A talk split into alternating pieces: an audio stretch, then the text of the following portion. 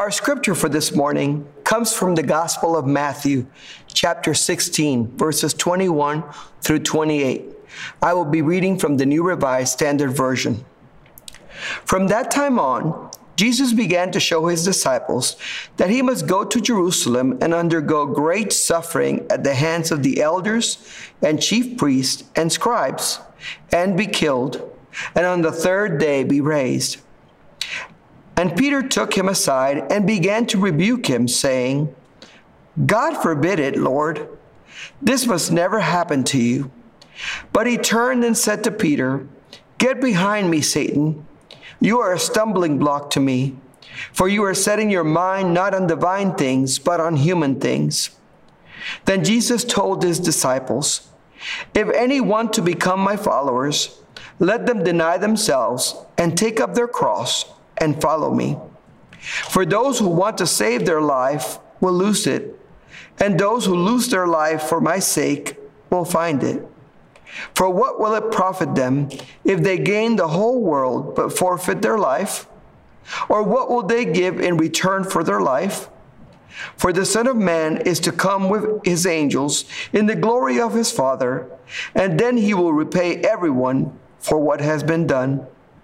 Truly I tell you, there are some standing here who will not taste death before they see the Son of Man coming in his kingdom. The word of God for us this morning. Thanks be to God. When we hear about somebody going through suffering, our first reaction is to want the suffering to end or go away. It is a normal reaction given that we don't like suffering. Nobody goes, Yay, suffering! Let's hear it for troubled times. No, we just don't enjoy suffering. Nobody really goes looking for suffering. Nobody welcomes suffering. Nobody, you know, wakes up in the morning and goes, you know, I, I hope I suffer a little bit today. It's just not the way we think about suffering. So when we hear of someone suffering, you better believe it that our first instance is to think about changing the situation, ending the suffering, finding a way for them to overcome it and never have faced it in the first place. That is how we deal a lot of times with suffering. Our scripture today, however, challenges us to have a different notion of suffering. To not think of suffering as something bad or something to be avoided or something to be overcome quickly. It challenges us to think about suffering in a whole new way. As Jesus went about his ministry, he knew that there would come a day when he would face great suffering. He knew that there would be a time in which his suffering for the world would come to a head in his life, that it would be a time in which he would really have to put it all down. And he knew that when that time came, his disciples would have a hard time. Jesus tried to prepare them. He tried to tell them about the coming of this time. He wanted them to be ready. And as he shifted his attention towards Jerusalem in the Gospel of Matthew, and he began his final journey there, he addressed his disciples because he wanted them to know what was about to happen. He was like somebody who has received a terminal diagnosis and is concerned about what will happen to those who are left behind when they're gone. Jesus was concerned about how the disciples would handle his death, how the grief of his death would affect them and their faith. And even as he prepared for death on the cross, Jesus' love for his disciples was greater than any concern for himself or his well being. You see, no amount of suffering can diminish God's love for us, not even his own. So Jesus began to tell his disciples, He said, I have to go to Jerusalem and undergo great suffering at the hands of the elders and the chief priests and the scribes and be killed. And on the third day I will rise again. This was a multi part message but it was clearly not well received by the disciples. I'm sure they got stuck on the part that said, I have to die when I get to Jerusalem. It must have been difficult for them to hear anything else. Anytime anybody mentions dying, you kind of tune everything else out. But I want us to hear the full message of what Jesus is saying to his disciples. He said, I must go to Jerusalem, the holy city, the place where the temple is located, the place where the people come to worship and offer sacrifice in order to atone for their sins and get right with God. I must go to Jerusalem, that place where I will lay down my life as a worthy sacrifice for the sins of the people and I must undergo great suffering. This would not be a little discomfort. This would not be just a little scuffle with the religious authorities like he had had in the past. This would not be just a Pharisee or a lawyer coming up for a question to see if they could catch him on some technicality and then walk away. No, this would be great suffering. And it would be great suffering not only because of what would happen to Jesus physically, but because of the fact that there in Jerusalem, he would experience the betrayal of the people of God as they turned them over to the Romans to be crucified. The suffering would be further compounded by your sin as Jesus would carry the full burden of it on the cross. And he would experience the isolation that sin brings with it from God the Father.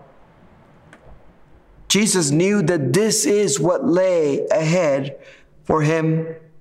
That this all would happen at the hands of the elders and the chief priests and the scribes, the very people that should have welcomed him because he came to save them. He came as the promised Messiah that they had all read about in scripture that was foretold in Isaiah and Jeremiah and so many of the prophets. Jesus must have had such a hard time knowing that the Jews would turn their back on him and that they would not accept him as the Son of God and recognize him for who he was. These very people would have him killed. Jesus was very clear this will lead to my death. This won't be a slap on the wrist and let me go. This won't be a few nights in jail and then let me go free. This would not be like any other encounter that I have had in the past with the authorities. This would lead up to beatings and lashes and crucifixion, to full suffering in every possible way. We can understand how this news would have been disturbing to the disciples. How when they heard this, they, they didn't want to even imagine Jesus suffering or dying. Besides this, if Jesus died, where would that leave them? They had devoted three years to following him and being with him in ministry, to going wherever he went, and to listening to his teachings, and to witnessing the miracles, and to proclaiming him as a great leader, prophet, Messiah. His death would be the end of that, they thought. If he dies, it'll all come to a screeching halt. So we can understand why Peter was so adamant to put a stop to all this. He pulls Jesus to the side and he says to him, You know what? We can't do this. You can't let this happen. God forbid this from happening. This must never happen to you. This suffering must never come to you. How many times have we seen another person suffering and said to ourselves, This should never happen. This person should not be suffering through that. It shouldn't be happening to you. We want the suffering to end or never to have started in the first place. We get that feeling whenever we hear like about a child having cancer or somebody dying a tragic death in an accident way too young. Or when we hear about natural disasters like the storms that have hit the panhandle, Louisiana and Texas. When we see all this suffering, we wish we could ban suffering altogether. We wish we could stop it before it ever got started. And if we had our way, we would just outlaw and ban suffering altogether. This is why Jesus' response to Peter is so very surprising to us.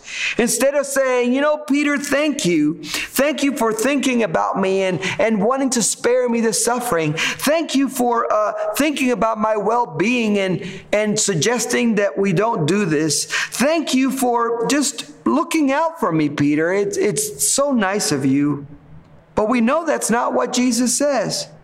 Instead, Jesus turns to Peter and says, Get behind me, Satan. You are a stumbling block to me, for you are setting your mind not on divine things, but on human things. Now, by show of hands, let's be honest. How many of us would have been right there with Peter, trying to keep Jesus from going to Jerusalem so he doesn't end up on the cross? How many of us would have wanted to avoid that scene altogether, to have Jesus avoid that suffering, to avoid him having to be beaten and to have that crown of thorns on his head and to have his hands nailed to the cross and his feet? We wish we could avoid all that pain, and many of us would have been right there with Peter saying, There's got to be another way. Let's not do it this way. By the way, I want to tell you that that's one of the most asked questions in theology school, right behind why is there evil in the world and where did God come from?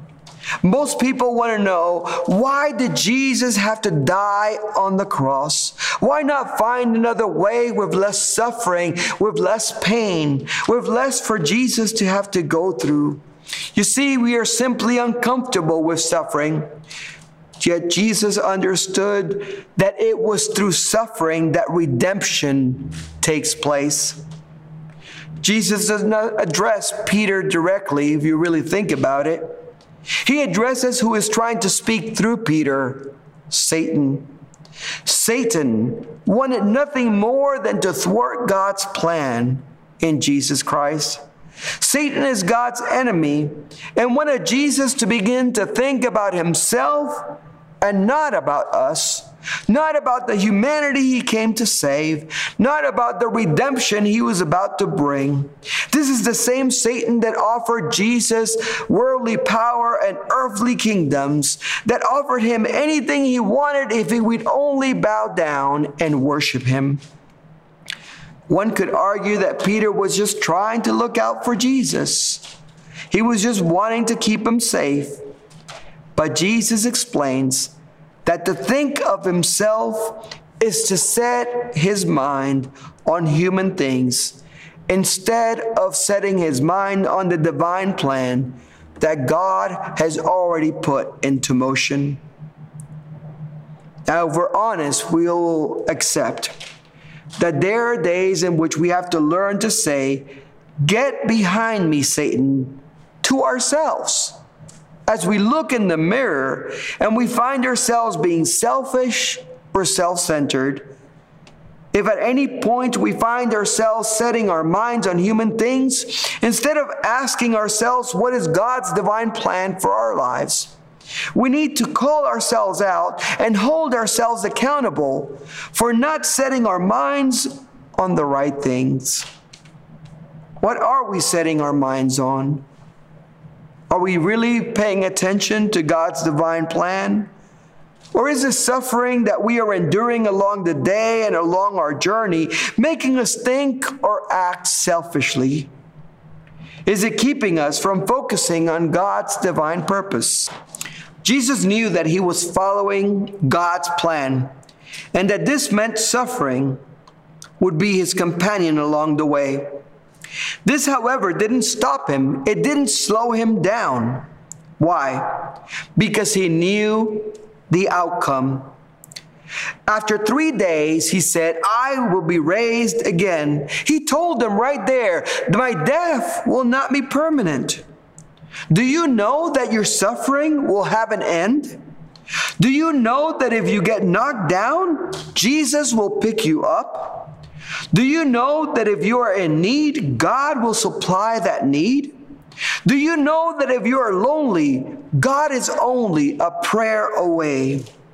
Do you know that if you lose your life following Jesus, you will not lose it, but find it? Do you know the outcome of your faith? Do you know the end of the story? What would happen if instead of just focusing on ourselves when we suffer, we looked at suffering as a precursor to joy? If we saw death as a doorway to resurrection and considered the troubles of this life as paling in comparison to the glory to come, then we would change our view of suffering and recognize it as what it is momentary, temporary affliction that will give way to something better, a bigger weight of God's glory. We would see suffering as an opportunity to grow in our faith and trust in God, to help us to lean more on God and not on ourselves. We would see suffering as a chance to act unselfishly and think of others despite our own struggles. To see suffering as an opportunity is a big change in mindset. Jesus explains that if we want to be his followers, if we want to come after him, then we have to deny ourselves, take up our cross, and follow him.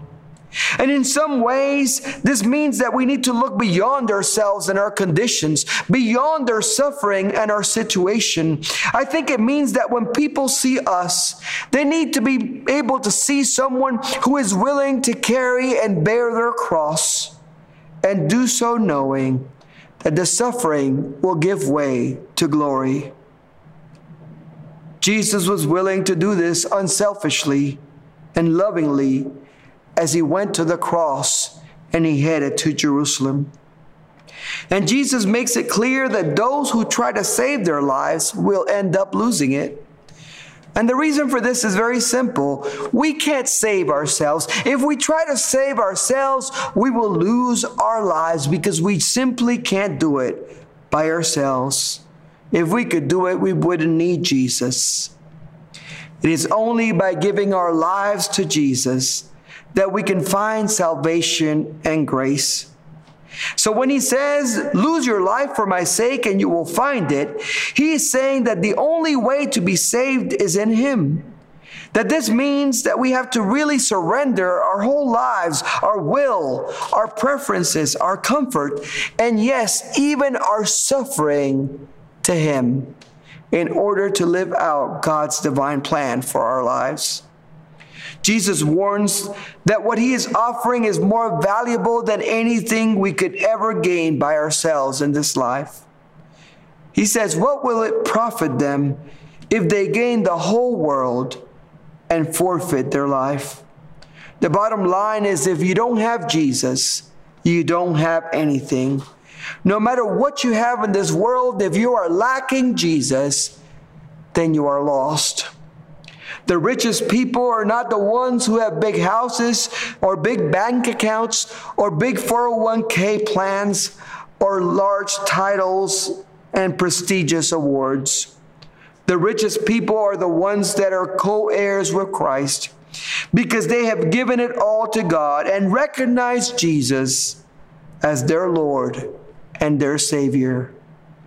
These people are rich because they know that there's a glory to come far greater than all the suffering that they have experienced. Today, I want to invite you to take your cross, deny yourself, and follow Jesus. I want to invite you to look past your present suffering and hope in Christ. I want to invite you to lose yourself in Jesus' arms so that you can be found standing in his righteousness alone. Don't let your suffering be a stumbling block in your journey of faith. Let it be a building block on your way to eternity and keep your eyes on Jesus, the author and the finisher of our faith. Today, I just want to pray for you that you accept this invitation to take up your cross and follow Jesus, to look at suffering as an opportunity to draw closer to God and to strengthen your faith as you walk through life. Let us pray. Heavenly Father, we thank you for this word. We thank you, O Lord, for Jesus' willingness to go to Jerusalem to give his life for us. We thank you for the great example that he has given us about what it means to be unselfish and loving. We ask, O Lord, on this day that you will continue to help us to take up our cross and follow him wherever he leads us. We pray this in the name of Jesus Christ. Amen.